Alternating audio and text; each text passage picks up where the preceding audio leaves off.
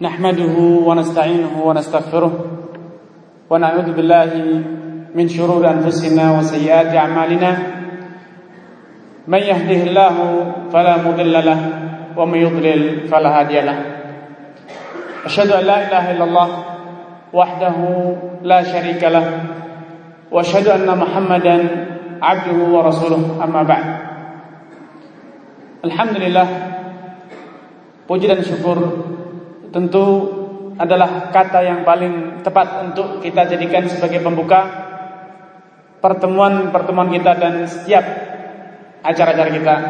Tidak lupa salawat serta salam untuk kita aturkan kepada Nabi kita Nabi Muhammad sallallahu alaihi wasallam kepada keluarganya dan seluruh sahabatnya dengan gigih dan setia mendampingi dan kemudian meneruskan perjuangan Rasulullah SAW dalam menyampaikan risalah agama Allah Subhanahu wa taala kepada umat di dunia.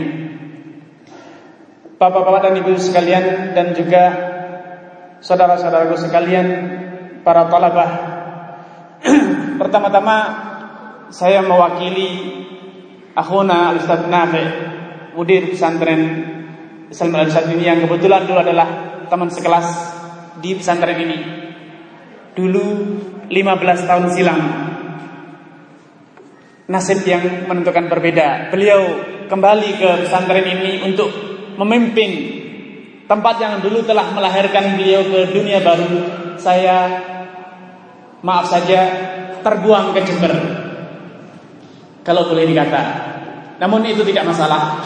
Saya sangat bangga dengan akhuna Nafi dan karena itu saya mewakili beliau untuk mengucapkan ahlan wa sahlan bikudumikum selamat datang di pesantren Islam Arsyad tempat yang dulu pernah saya tinggali selama lima tahun untuk menimba ilmu di sini. Kemudian yang kedua, saya juga ingin menceritakan satu fakta yang cukup unik. 15 tahun silam atau bahkan 18 tahun silam ada salah seorang wali santri di sini. Saya tidak tahu, belum kelihatan yaitu Al Ustaz Mubarak Pak Mu'alim. Beliau adalah ustaz kita di sini. Beliau lah yang mengajari bahasa Arab kita di sini. Termasuk Ustaz Nafe, Ustaz Rijal dan yang lainnya. Dan sekarang subhanallah dunia telah berputar. Yang dulu kami ini adalah murid beliau. Sekarang beliau mempercayakan putranya untuk dididik di sini oleh murid-muridnya. Ini suatu apresiasi yang sangat besar yang saya katakan kepada teman-teman ustadz di sini, pengurus pesantren di sini untuk kembali berterima kasih kepada Al Ustadz Mubarak dan juga yang serupa dengan beliau yang mempercayakan putarnya untuk dididik oleh murid-muridnya sendiri. Ini adalah suatu pengakuan bahwa Ustadz Mubarak dan juga yang serupa yang mungkin saya belum lihat di sini memberikan suatu pengakuan bahwa muridnya sudah layak untuk duduk bersandingan dengan beliau sama-sama mendidik putranya. Beliau memberikan kepercayaan. Ini adalah suatu penghargaan yang luar biasa. Karena saya berpesan kepada teman-teman di sini untuk kembali mengucapkan terima kasih kepada figur-figur seperti Al Ustaz Mubarak dan yang lainnya. Bapak-bapak dan Ibu sekalian, dunia pesantren memang pada masa-masa tertentu dahulu dahulu image yang terbangun tentang dunia pesantren adalah kumuh kemudian gaptek kemudian juga uh, kitab kuning paling yang dipakai. Untuk membukanya saja harus hati-hati. Sekarang tidak kitab kuning telah tergeserkan dan sekarang menjadi kitab putih. Semua kitab silakan Bapak lihat di pesantren ini atau pesantren lain semuanya warnanya putih, tidak ada yang berwarna kuning kecuali sedikit sekali. Dan itu pun harganya ternyata lebih mahal dibanding kitab yang putih. Karena kertas seleks yang kuning itu lebih mahal dibanding yang putih. Ini terjadi pergeseran. Bila dahulu pesantren itu identik dengan kitab kuning, sekarang sudah identik dengan kitab putih. Dan terjadi pergeseran juga. Bapak sudah merasakannya, putra-putra Bapak sudah merasakannya. Bila sekolah umum dahulu yang masuk pesantren itu adalah orang-orang yang tidak mampu membiayai anaknya sekolah. Biasanya seperti itu. Atau yang nakal di sekolah. Bapaknya sudah ngelap keringat, Pak. Aduh, anak saya ini menjadi apa? Sekarang terjadi lonjakan yang luar biasa. Pesantren bahkan mampu mengungguli sekolah umum yang favorit. Sekolah favorit di luar SMA 1 atau SMP 1 yang favorit, mereka hanya berani membuka pendaftaran kapan? Di saat setelah ujian nasional. Pesantren Al-Irsyad dan juga yang lainnya menutup pintu pendaftarannya pada awal semester genap. Luar biasa. Dan ini adalah suatu pengakuan dan layak untuk diapresiasi, diakui bahwa ternyata bapak-bapak dan putra-putra bapak telah merubah, telah melakukan suatu perubahan besar tentang image masyarakat terhadap pesantren. Bukan kalau dulu pesantren adalah menampung siswa-siswa yang sudah tidak diterima atau bahkan mungkin di eh, DO dari sekolahan sekarang justru tidak putra-putra pilihan yang masuk ke pesantren. Bahkan pesantren menjadi alternatif utama bagi bapak untuk menyekolahkan putra. Ini suatu hal yang besar. Terjadi perubahan yang sangat besar pada masyarakat terutama pada bapak-bapak bahwa bapak menaruh, memberikan, menggantungkan harapan yang besar terhadap pesantren, memberikan amanah yang besar terhadap pesantren dan para ustadz yang menjadi memangku uh, wewenang di pesantren ini dan ini tentu amanah yang tidak sepantasnya dilalaikan apalagi dikhianati naudzubillah. Poin kedua yang ingin saya katakan pesantren atau yang seperti yang Bapak saya ketahui bahwasanya pesantren menerapkan sistem asrama. Putra Bapak sudah dewasa atau masih kecil semuanya harus diasramakan. Ini suatu kondisi unik tersendiri. Seorang ayah, seorang ibu biasanya sayang, kangen dengan putra-putranya. Putranya telat pulang sore saja, bapak dan ibu sudah bingung ke mana anak saya. Tapi subhanallah sekarang bapak sudah mulai sudah ancang-ancang untuk berpisah dengan putra-putra bapak bukan lagi sehari namun berbulan-bulan satu semester mungkin empat bulan namanya. Ini suatu perubahan yang luar biasa. Artinya bapak siap menahan rasa kangen rasa rindu untuk mendekat untuk memeluk putra kesayangan bapak dan semuanya itu diserahkan dan diamanahkan kepada ustadz-ustadz di pesantren ini bapak mengorbankan rasa rindu Bapak mengorbankan rasa kangen pada putra bapak demi suatu cita-cita yang besar. Bapak masing-masing pasti memiliki gambaran harapan tentang masa depan putra putri bapak. Anak saya, saya harapkan dengan masuk pesantren akan menjadi demikian, demikian, demikian. Hafal sekian juz, faham sekian masalah, tahu halal haram, berakhlak mulia, berbakti pada orang tua, menjadi dai, menjadi seperti kata Rasulullah Inna minan nasi man ja'alahu mafatihal khair. Sejatinya ada dari manusia yang Allah jadikan sebagai kunci-kunci kebaikan. Mereka lah para pejuang kebaikan, para pejuang kebenaran. Dan ada orang-orang yang na'udzubillah semoga tidak ada di sini. Orang-orang yang Allah jadikan sebagai pembuka pintu-pintu kejahatan. Saya yakin tatkala Bapak hendak mendaftarkan putra-putra Bapak ke sini, ibu-ibu ingin mendaftarkan putra ke sini, Bapak memiliki harapan pertama, semoga anak saya menjadi pejuang kebenaran, pembuka pintu kebaikan di masyarakat dan sebagai penutup pintu kejelekan yang sekarang ini saya yakin Bapak sudah muak, Bapak sudah tidak tahan melihat kemungkaran yang terjadi di masyarakat. pornografi, porno aksi, narkoba, dan berbagai macam kenakalan, berbagai macam kerusakan yang terjadi di masyarakat. Bapak sudah tidak tahan menyaksikannya dan Bapak mengimpikan putra Bapaklah yang akan membuat perubahan. Putra Bapaklah yang di hari esok membuka secercah harapan bagi bangsa ini, bagi masyarakat ini untuk kembali kepada jalan yang benar, menjadi masyarakat yang digambarkan dalam Al-Quran sebagai baldatun tayyibatun warabun ghafur sebagai negeri yang makmur gemah ribah wajinawi dan Allah subhanahu wa ta'ala senantiasa mengampuni dosa mereka. Ini saya yakin harapan Bapak semuanya.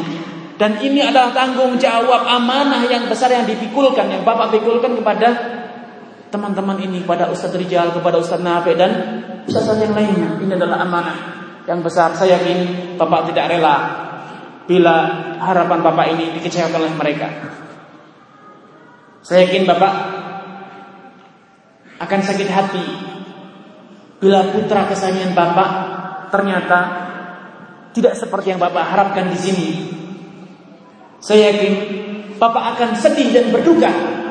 Ibu akan menangis tatkala impian ibu memiliki seorang putra yang hafal Al-Qur'an, berakhlak yang mulia, berakhlak yang terpuji. Kemudian ternyata pulang dari pesantren dalam keadaan tidak seperti yang diharapkan. Malah kenakalan yang dipelajari, kenakalan baru yang didapat. Saya yakin ibu akan sakit hati. Ibu akan menyesali. Kenapa seperti itu nasib putra saya? Karena kebersamaan bapak, ibu bersama ustaz-ustaz di sini untuk turut membangun putra-putra bapak, mendidik putra bapak harus terus dibina, harus terus dijaga. Pak, Ibu, silahkan tanya kepada ustaz di sini. Kalau ada anak nakal, ustaz ini pasti sedih, pasti marah, pasti kecewa. Kenapa anak nakal? Akhirnya apa solusinya? Dikeluarkan selesailah perasaan para ustaz. Namun saya yakin perasaan bapak dan ibu tidak akan berhenti di situ. Akan terus berkepanjangan. Karena jangan pernah biarkan jangan pernah sisakan satu celah pun bagi terjadinya kenakalan, kegagalan pada putra putri, pada putra bapak dan putra ibu di sini. Karena letakkanlah tangan bapak, letakkanlah tangan ibu di tangan para ustadz di sini untuk bersama-sama mendidik putra kesayangan bapak. Buah hati ibu, mari kita bersama-sama jangan pernah serah bongkoan kata orang Jawa. Sudah, silahkan. Jadikan apa saja jangan. Ini adalah buah hati bapak, buah hati ibu. Terus dukung, terus dampingi ustaz di sini untuk bersama-sama membina dan mendidik putra-putra Bapak. Karena keberhasilan ini adalah keberhasilan Bapak dan kegagalan adalah kegagalan Bapak. Penyesalan mereka hanya menyesal sesaat namun Bapak menyesal seumur hidup. Karena jangan pernah berpangku tangan, terus bahu membahu, terus follow up, terus ikuti perkembangan putra putri Bapak di sini, putra Bapak di sini Bagaimana? Apa yang telah dicapai? Apa perubahan yang terjadi pada putra saya? Ketahuilah, pendidikan tarbiyah dalam bahasa Arabnya beda dengan transfer ilmu. Transfer ilmu di zaman sekarang begitu mudah. Computerized dengan mudah. Telepon, bahkan iPad, iPhone dengan mudah kita bisa transfer ilmu, download ilmu. Tidak tahu Google bisa ditanya, cepat kita dapat jawaban. Namun membentuk, mendidik, mengarahkan, membina generasi, membina putra putri itu tidak hanya sekedar transfer ilmu. Karena di dalam asasiah dalam prinsip tarbiyah, tarbiyah itu harus dimulai harus dikemas dengan kasih sayang. Bukan sekedar doktrin. Tarbiyah bukanlah doktrin yang dihafalkan kemudian diucapkan dan diulang-ulang tidak. Karena tarbiyah harus disertai oleh rasa kasih sayang yang tidak bisa ditukar dan tidak bisa dibeli. Kasih sayang seorang ayah dan kelembutan seorang ibu itu tidak ada di sini, Pak. Sehebat apa pun ustadz di sini, mereka tidak akan bisa menggantikan, tidak akan bisa meminjam kasih sayang bapak.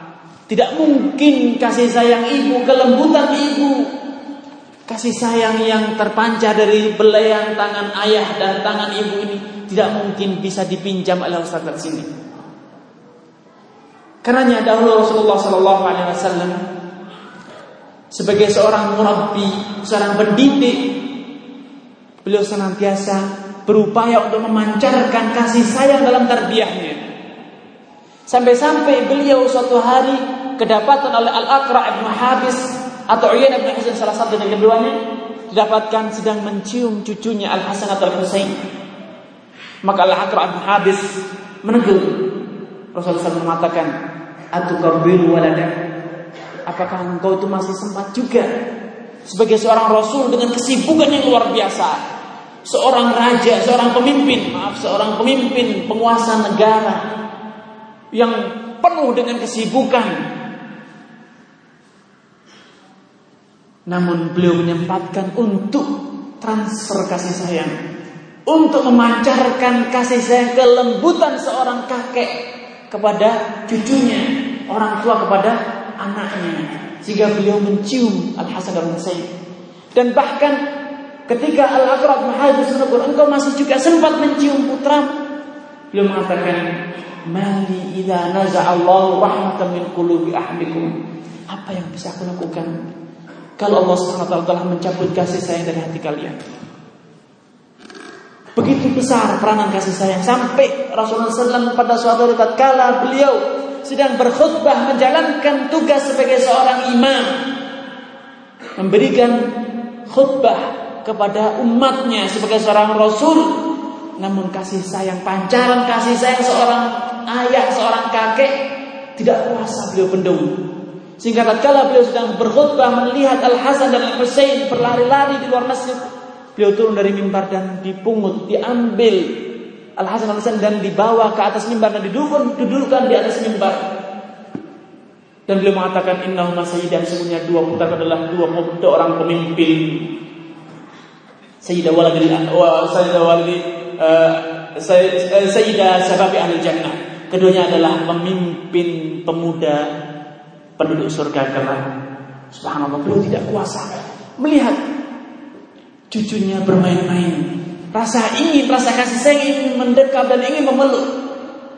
Tidak kuasa beliau bendung sampai akhirnya beliau turun dari mimbar dan beliau angkat cucunya. Kasih sayang ini tidak mungkin bisa Bapak pinjamkan kepada para ustadz di sini. Karena jangan biarkan putra-putra bapak dididik tanpa kasih sayang. Karena serahkan urusan transfer ilmu, urusan tarbiyah mendidik, mengajari kepada ustaz di sini. Namun jangan pernah bapak memutus kasih sayang dari putra-putra bapak. Terus pancarkanlah kasih sayang dari rumah, dari kejauhan melalui telepon, melalui surat, email dan yang serupa kunjungan-kunjungan untuk terus memberikan suntikan-suntikan kehangatan kasih sayang, perhatian, apresiasi dari seorang ayah, seorang ibu kepada anaknya. Karena tarbiyah tanpa kasih sayang itu hanya menjadikan manusia-manusia pengis kejam. Tatkala bapak, ibu merasa sudah cukup dengan menyekolahkan putra-putra bapak di pesantren. Ibu tidak lagi merasa perlu untuk membelai kasih memberikan beliau kasih sayang, kehangatan pelukan seorang ibu pada putra, seorang putra, maka yang terjadi adalah anak menjadi bengis, menjadi kejam, tidak tahu kasih sayang. Karenanya dukunglah pesantren ini, dukunglah, marilah letakkan tangan bapak, kehangatan seorang ayah, kehangatan seorang ibu terus berikanlah kepada putra putri bapak di sini agar putra putri bapak menjadi anak-anak yang dididik dengan ilmu syar'i dan itulah yang mereka miliki dan juga dididik dengan kasih sayang yang hanya dimiliki oleh bapak dan ibu. Saya yakin tidak akan ada sehebat apa pun Ustadz di sini tidak mungkin bisa memberikan kasih sayang seperti kasih sayang bapak berikan kepada putra bapak. Tidak mungkin mereka bisa memberikan belian dekapan kepada putra bapak sehangat yang diberikan oleh istri bapak kepada mereka. Karena mari kita dukung, mari kita bersama-sama membangun generasi, membangun, mendidik putra bapak di sini dan jangan biarkan mereka dididik tanpa kasih sayang. Jangan pernah lepas dari pengawasan, jangan biarkan mereka jauh dari kasih sayang. Poin ketiga yang ingin saya sampaikan di sini pengalaman saya sebagai santri di pesantren ini sedikit bertukar pengalaman semasa saya menjadi santri di sini saya mengalami pergantian ustaz, pergantian pimpinan di pesantren ini berkali-kali. Dahulu pertama saya masuk pesantren dari dipimpin oleh Ustaz Ja'far Martalib.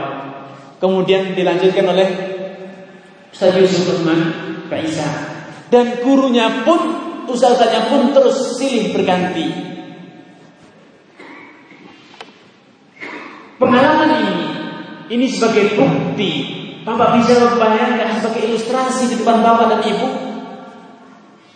Seberapa besar daya dan upaya yang bisa dilakukan oleh ustaz Mereka dengan mudah meninggalkan pesantren ini, pindah ke tempat lain dengan satu dua hal alasan.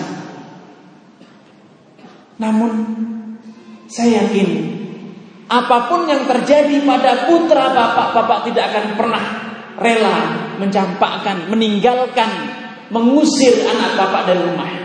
Walau sudah nakal. Namun kalau ustaz di sini dia sudah tidak kuat ngajar di sini karena anaknya nakal, dia dengan ringan hati angkat kaki saya sudah tidak tahan ngajar di sini, pindah ke pesantren lain atau pindah ke sekolah lain. Karenanya kembali saya tekankan, tolong kasih sayang sebagai seorang ayah, kasih sayang sebagai seorang ibu ini yang tidak mungkin mereka miliki tolong terus diberikan, perhatikan sentuhan kasih sayang, belian kehangatan seorang seorang ini terus berikan kepada mereka sehingga transfer ilmu kurwah hasanah yang diberikan di sini ini dilengkapi dengan kehangatan kasih sayang dari seorang ayah dan seorang ibu. Poin keempat yang ingin saya sampaikan di sini. Rasulullah Shallallahu Alaihi Wasallam dalam mendidik umatnya, terlebih-lebih generasi muda. Beliau sering kali menggunakan metode apresiasi pengakuan sanjungan untuk menumbuhkan kesadaran untuk merubah kesalahan untuk meluruskan perilaku yang tidak tepat. Contohnya misalnya, tatkala sahabat Abdullah ibnu Umar bin Khattab yang notabene kali itu sepeninggal Rasulullah SAW beliau baru berumur 15 tahun pak. Seumur dengan putra-putra bapak. 15 tahun Rasulullah SAW meninggal itulah umur Abdullah bin Umar. Beliau berumur 15 tahun di saat Rasulullah SAW meninggal dunia. Suatu saat Abdullah bin Umar ini biasa mendirikan sholat malam. Namun karena suatu alasan yang tidak tahu, beliau berhenti dari sholat malam. Untuk meluruskan perilaku yang salah ini, berhenti dari beramal soleh. Untuk membangkitkan semangat, mengobarkan semangat kembali, mendirikan qiyamul lail pada seorang anak yang bernama Abdullah ibnu Umar ini. Rasulullah SAW tidak menggunakan rotan Rasulullah SAW tidak menggunakan pengumuman di atas mimbar berupa hukuman push up atau yang serupa. Namun beliau memberi menggunakan metode yang sangat unik, itu metode sanjungan. Beliau mengatakan nikmal abdu Abdullah lau qama minal. Sebaik-baik hamba Allah adalah Abdullah yaitu Abdullah bin Umar. Andai dia itu terus menerus yang lain Metode apresiasi, sanjungan ini ini biasanya, ini adalah pengalaman pribadi saya, jarang ditemukan di pesantren. Karena apa? Banyaknya murid di sini. Sehingga yang disanjung adalah santri yang menonjol. Sedangkan santri yang sedang-sedang saja nilainya rata-rata. Prestasi dari ibadah rata-rata. Prestasi dari olahraga rata-rata. Biasanya mereka tidak akan mendapatkan apresiasi. Kenapa? Bapak tolong berikan maaf kepada Ustaz di sini. Bapak bisa bayangkan andai mereka harus memberikan sanjungan kepada semua santri, mereka akan bingung bagaimana cara menyanjungnya sedemikian banyak. Kalau diberikan kepada semua orang nanti santri akan mengatakan ini sanjungan bohong. Karena semua orang dikatakan, masya Allah kamu pandai, yang pandai dibilang pandai, yang bodoh juga dibilang pandai. Ini akhirnya jadi penghinaan. Yang tidak rajin ibadah pun dibilang Masya Allah kamu rajin. Dia akan bingung. Loh, saya itu tidak rajin mau dibilang rajin. Kayak gini saja sudah dibilang rajin. Ya sudah begini saja kalau gitu. Sudah bagus. Karena mau tidak mau teman-teman di sini Ustaz di sini hanya mampu memberikan apresiasi kepada putra-putra bapak yang menonjol putra-putra ibu yang memiliki prestasi tertentu. Itu yang sering akan mendapatkan sanjungan. Nah, bila putra putri ibu bapak adalah yang prestasinya sedang-sedang saja, maka mereka akan gersang dari sanjungan dan apresiasi. Akibatnya, tidak jarang dari santri yang berusaha mencari apresiasi dan sanjungan dengan cara yang tidak baik, yaitu dengan cara kenakalan, melanggar, bandel, bikin ulah ganggu temannya agar mendapatkan tepuk tangan. Wah, kamu berani, kamu kok nekat, kamu kok bisa. Ucapan ini, ini menumbuhkan rasa bangga tersendiri. Ada kehausan akan apresiasi sanjungan. Beda bila putra di rumah. Bapak melihat anak bapak sudah hafal tiga ayat, bapak sudah memberikan sanjungan. Wah berhasil bapak, anak bapak sekarang sudah pintar hafal tiga ayat, belikan es krim. Hafal satu surat, diberikan sepeda, diajak jalan-jalan, di makan malam, rekreasi.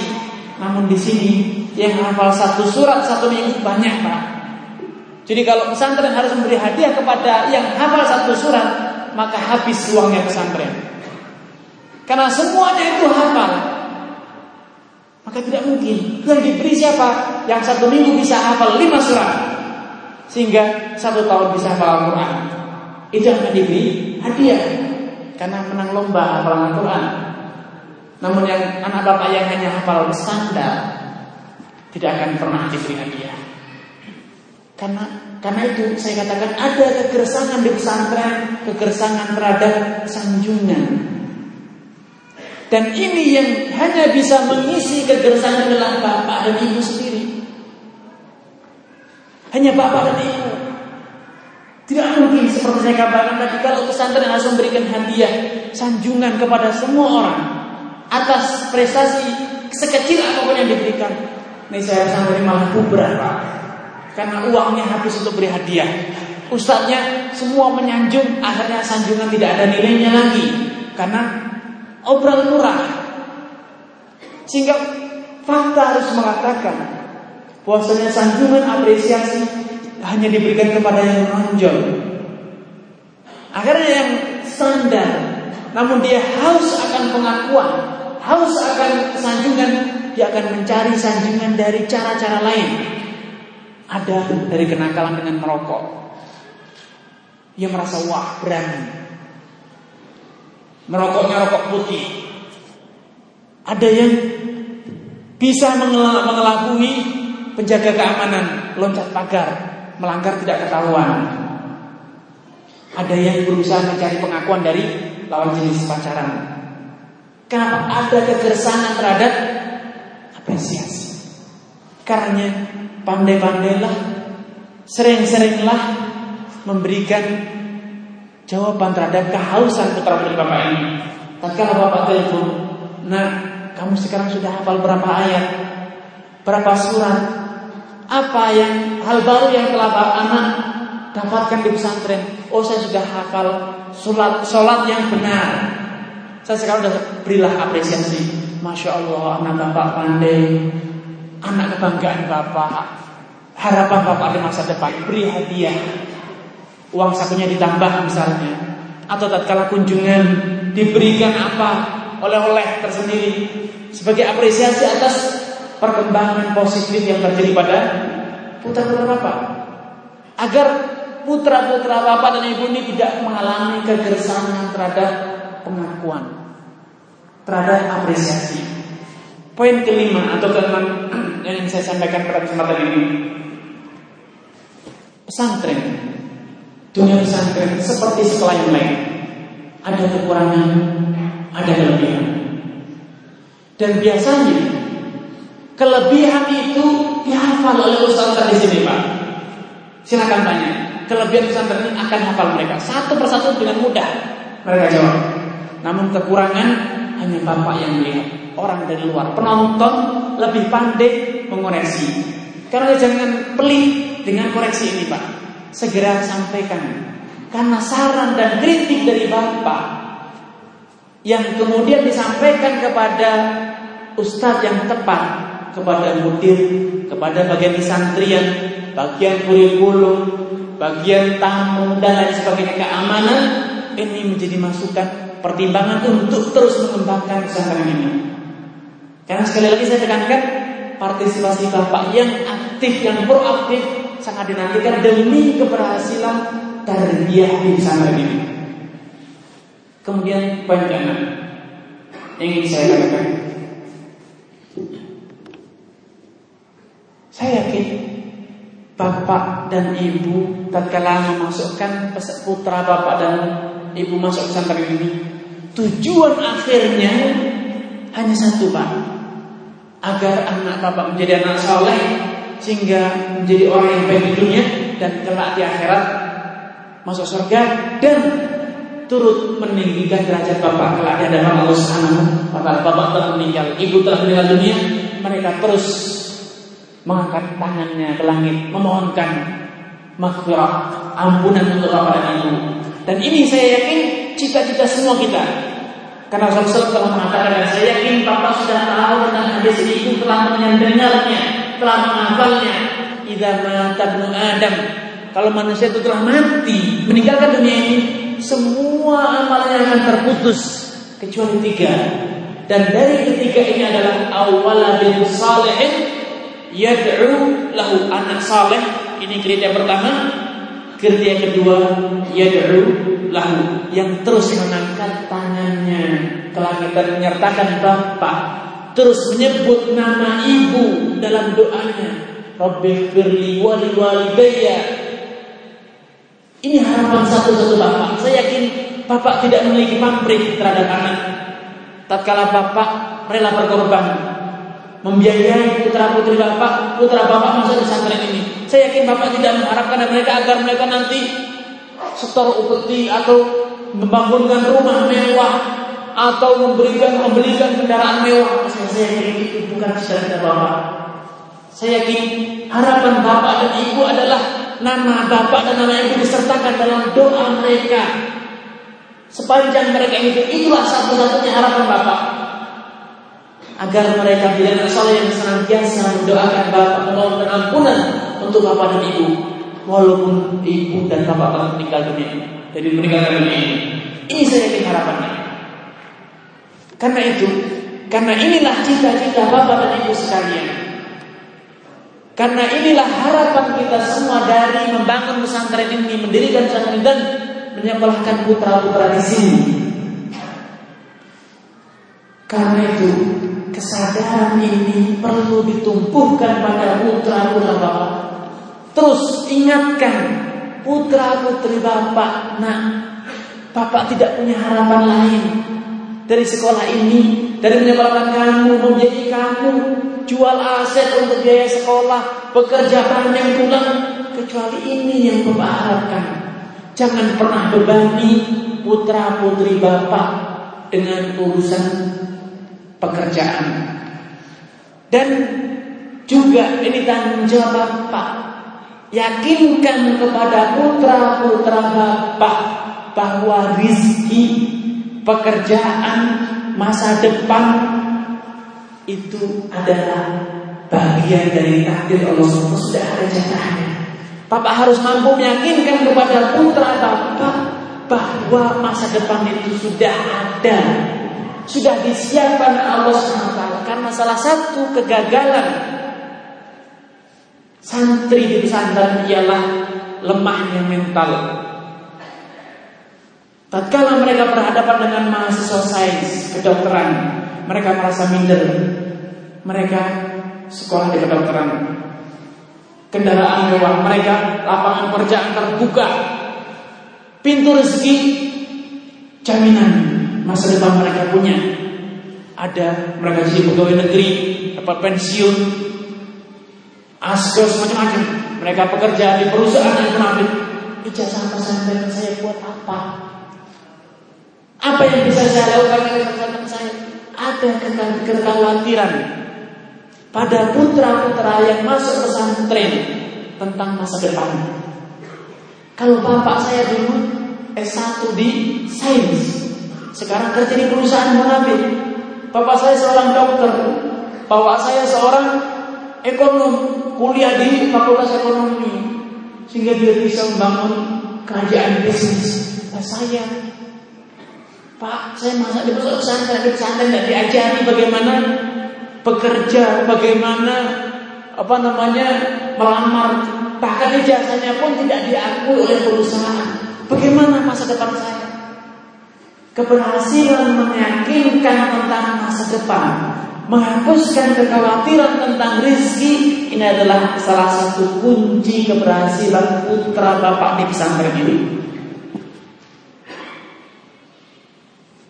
Dan saya yakin Pertanyaan-pertanyaan Pak Saya nanti mau, mau jadi dokter saja Nanti bisa dapat uang banyak Saya mau di kimia saja nanti bisa masuk di perusahaan yang munafik. Saya yakin pernah terlontar dari putra-putra bapak. Dan bahkan mungkin bapak pernah berjuang keras untuk meyakinkan bahwa pesantren yang terbaik bagi putra bapak. Pernah mungkin dari sebagian wali atau ibu yang memiliki keinginan kuat masuk pesantren sedangkan anaknya ingin masuk jadi di sekolah di kedokteran di biologi dan dan sebagainya. Ini salah satu aral yang melintang bagi pengembangan kesuksesan terbiah di pesantren termasuk pesantren adanya kekhawatiran tentang lapangan pekerjaan tentang masa depan tentang rezeki. Karena marilah kita bahu membahu untuk meyakinkan bahwa rezeki itu tidak ada kaitannya dengan ijazah. Rizki tidaklah dikaitkan dengan ketampanan.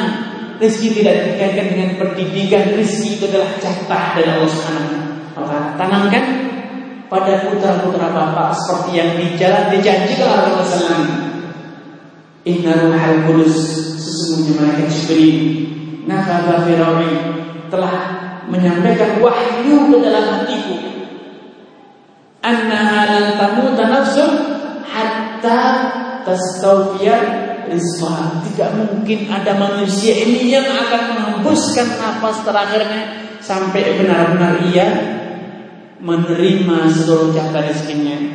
Bahkan lebih jauh Rasulullah SAW telah mengatakan seperti dalam hadis Abdullah bin Mas'ud radhiyallahu taala anhu bahwa kala anak manusia ini berada di dalam perut ibunya telah berumur empat bulan umur empat bulan maka Allah akan mengutus seorang malaikat.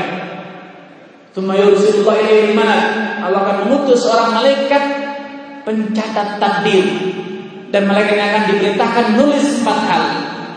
Menulis empat hal di antaranya adalah wa'an rizkihi tentang jatah rizkinya. Karenanya pandai-pandailah meyakinkan Yakinkanlah putra-putra Bapak bahwa pekerjaan masa depan rizki itu tidak menjadi suram gara-gara masuk pesantren. Rizki tidak akan menjadi surut. Peluang jadi pedagang sukses, peluang jadi konglomerat tidak menjadi padang, impian jadi orang yang bisa hidup mewah, tidak padang hanya gara-gara masuk pesantren. Bahkan sebaliknya, yakinkanlah bahwa rizki itu sebanding sejajar dengan amal soleh. Allah telah menjanjikan wa'adallahu alladziina amanu wa 'amilus shalihat. Allah berjanji kepada orang yang beriman dan beramal soleh dan untuk bisa beriman dan beramal soleh di sinilah pintunya. Di sinilah kita menggali ilmunya. Ilmu amal soleh dan ilmu untuk beriman. Allah janjikan mereka akan menjadi penguasa di dunia ini. Allah akan walanahiyannahu hayatan thayyibah. Allah akan berikan mereka kehidupan yang sukses, kehidupan yang damai yang bahagia. Yakinkanlah urusan rezeki ini kepada putra-putra Bapak. Sehingga putra-putra Bapak ini tidak silau dengan sekolah-sekolah yang mewah, yang biaya mahal sehingga bisa masuk ke sekolah-sekolah perguruan-perguruan favorit dengan gambaran kalau sekolah favorit pintu rezeki akan terbuka lebar. Namun kalau di pesantren pintu rezeki akan jadi sempit tidak. Rezeki tidak dikaitkan dengan ijazah dengan pendidikan. Rezeki adalah jatah dari Allah. Silahkan lihat konglomerat kita. Nama-nama yang berkaitan di konglomerat kita, lihatlah ijazahnya. Banyak dari mereka hanya sekolah SMA. Bahkan banyak dari mereka yang hanya sekolah SD. Namun itu tidak menjadi penghalang mereka untuk jadi konglomerat. Karena karena itu kekhawatiran tentang masa depan ini harus dihapuskan demi keberhasilan pendidikan putra bapak di pesantren ini demi tercapainya impian bapak memiliki anak yang soleh yang mampu yang senantiasa mengangkat kedua tangannya walaupun bapak telah meninggal dunia yang terus mengirimkan pahala untuk bapak. Terus mengirimkan doa-doa soleh untuk bapak dan ibu walaupun bapak dan ibu telah membunuh dia kemudian yang terakhir? Ini sebagai penutup dari saya. Saya yakin apa pun upaya kita sebesar apa pun jerih payah kita kalau Allah taala tidak kehendaki, tidak mungkin kita bisa bisa berhasil. Tidak mungkin kita bisa sukses. Tidak mungkin pesantren ini bisa mendidik, mencetak putra-putra bapak dan ibu menjadi anak-anak yang saleh. Kalau Allah tidak kehendaki, hanya dukunglah pesantren dengan doa.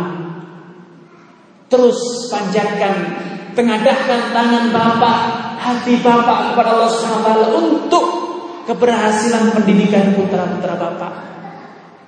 Ustaz sini punya anak sendiri pak, punya istri sendiri, punya ayah sendiri, punya kerabat sendiri, punya masalah sendiri, sehingga mayoritas doa mereka saya yakin juga diberikan kepada keluarga sendiri, kepada kerabat sendiri, kepada masalah sendiri. Kalaupun disertakan putra bapak dalam doa mereka, itu pun porsinya sedikit. Karena doa Bapak di akhir malam, di sujud Bapak, di ketika Bapak membaca tahiyat dan di waktu-waktu yang lainnya tatkala Bapak mengangkat tangan untuk berdoa, jangan lupakan putra Bapak yang sedang belajar di pesantren ini. Terus dukung bukan hanya dengan finansial, namun dengan doa. Bila Nabi Ibrahim yang rizkinya halal, finansialnya sudah pasti halal. Kondisi masyarakatnya kondusif. Ibunya seorang yang teladan dalam pendidikan, ajar dan sah. Dan bapaknya adalah seorang nabi ul azm rasul. Walau demikian beliau terus berdoa memintakan kepada Allah Subhanahu wa taala untuk putra-putranya. Beliau berdoakan kepada untuk putra-putranya agar mereka jadi orang yang saleh. Wajibni wa baniya an na'budal asnam di antara dalam Ibrahim ya Allah jauhkan diriku dan putra-putraku dari beribadah kepada berhala. Butuh juga doa orang yang lainnya banyak didoakan. Mereka Nabi Ibrahim menyatakan putra dalam doanya. Walau beliau sudah memberikan tarbiyah yang luar biasa, ujian yang diberi berikan kepada latihan yang beliau berikan kepada Ismail misalnya sampai dia dititipkan di Mekah, ditinggal di Mekah, membangun Ka'bah dan mau disembelih ini adalah tarbiyah Ibrahim kepada putranya. Namun beliau tidak lupa untuk terus mengenadahkan tangannya ke langit memohon agar putra-putranya dijadikan orang yang saleh. Makanya tatkala Allah Subhanahu wa taala memberikan janji kepada Ibrahim untuk diberikan hadiah, diberikan atau dikabulkan permintaannya, beliau tidak lupa untuk mintakan untuk putra putranya. Wa Ya Allah, kalau gitu putra-putramu juga. Namun Allah katakan, "Qala la yanalu ahli zalimin." Sejatinya janjiku ini tidak akan bisa diterima oleh orang-orang yang zalim.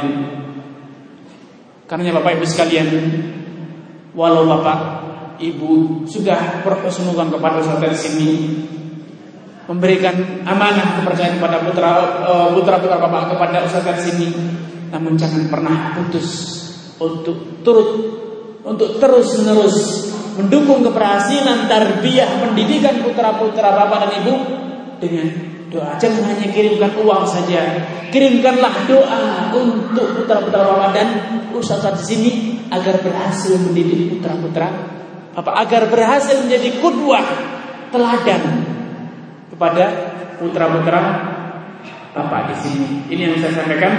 Semoga apa yang saya sampaikan bermanfaat bagi kita semuanya. Mohon maaf atas segala kekurangan dan kesilapan dan mungkin ada kata-kata yang kurang berkenan. Sepenuhnya saya minta maaf kepada Bapak dan Ibu sekalian. Wassalamualaikum warahmatullahi wabarakatuh.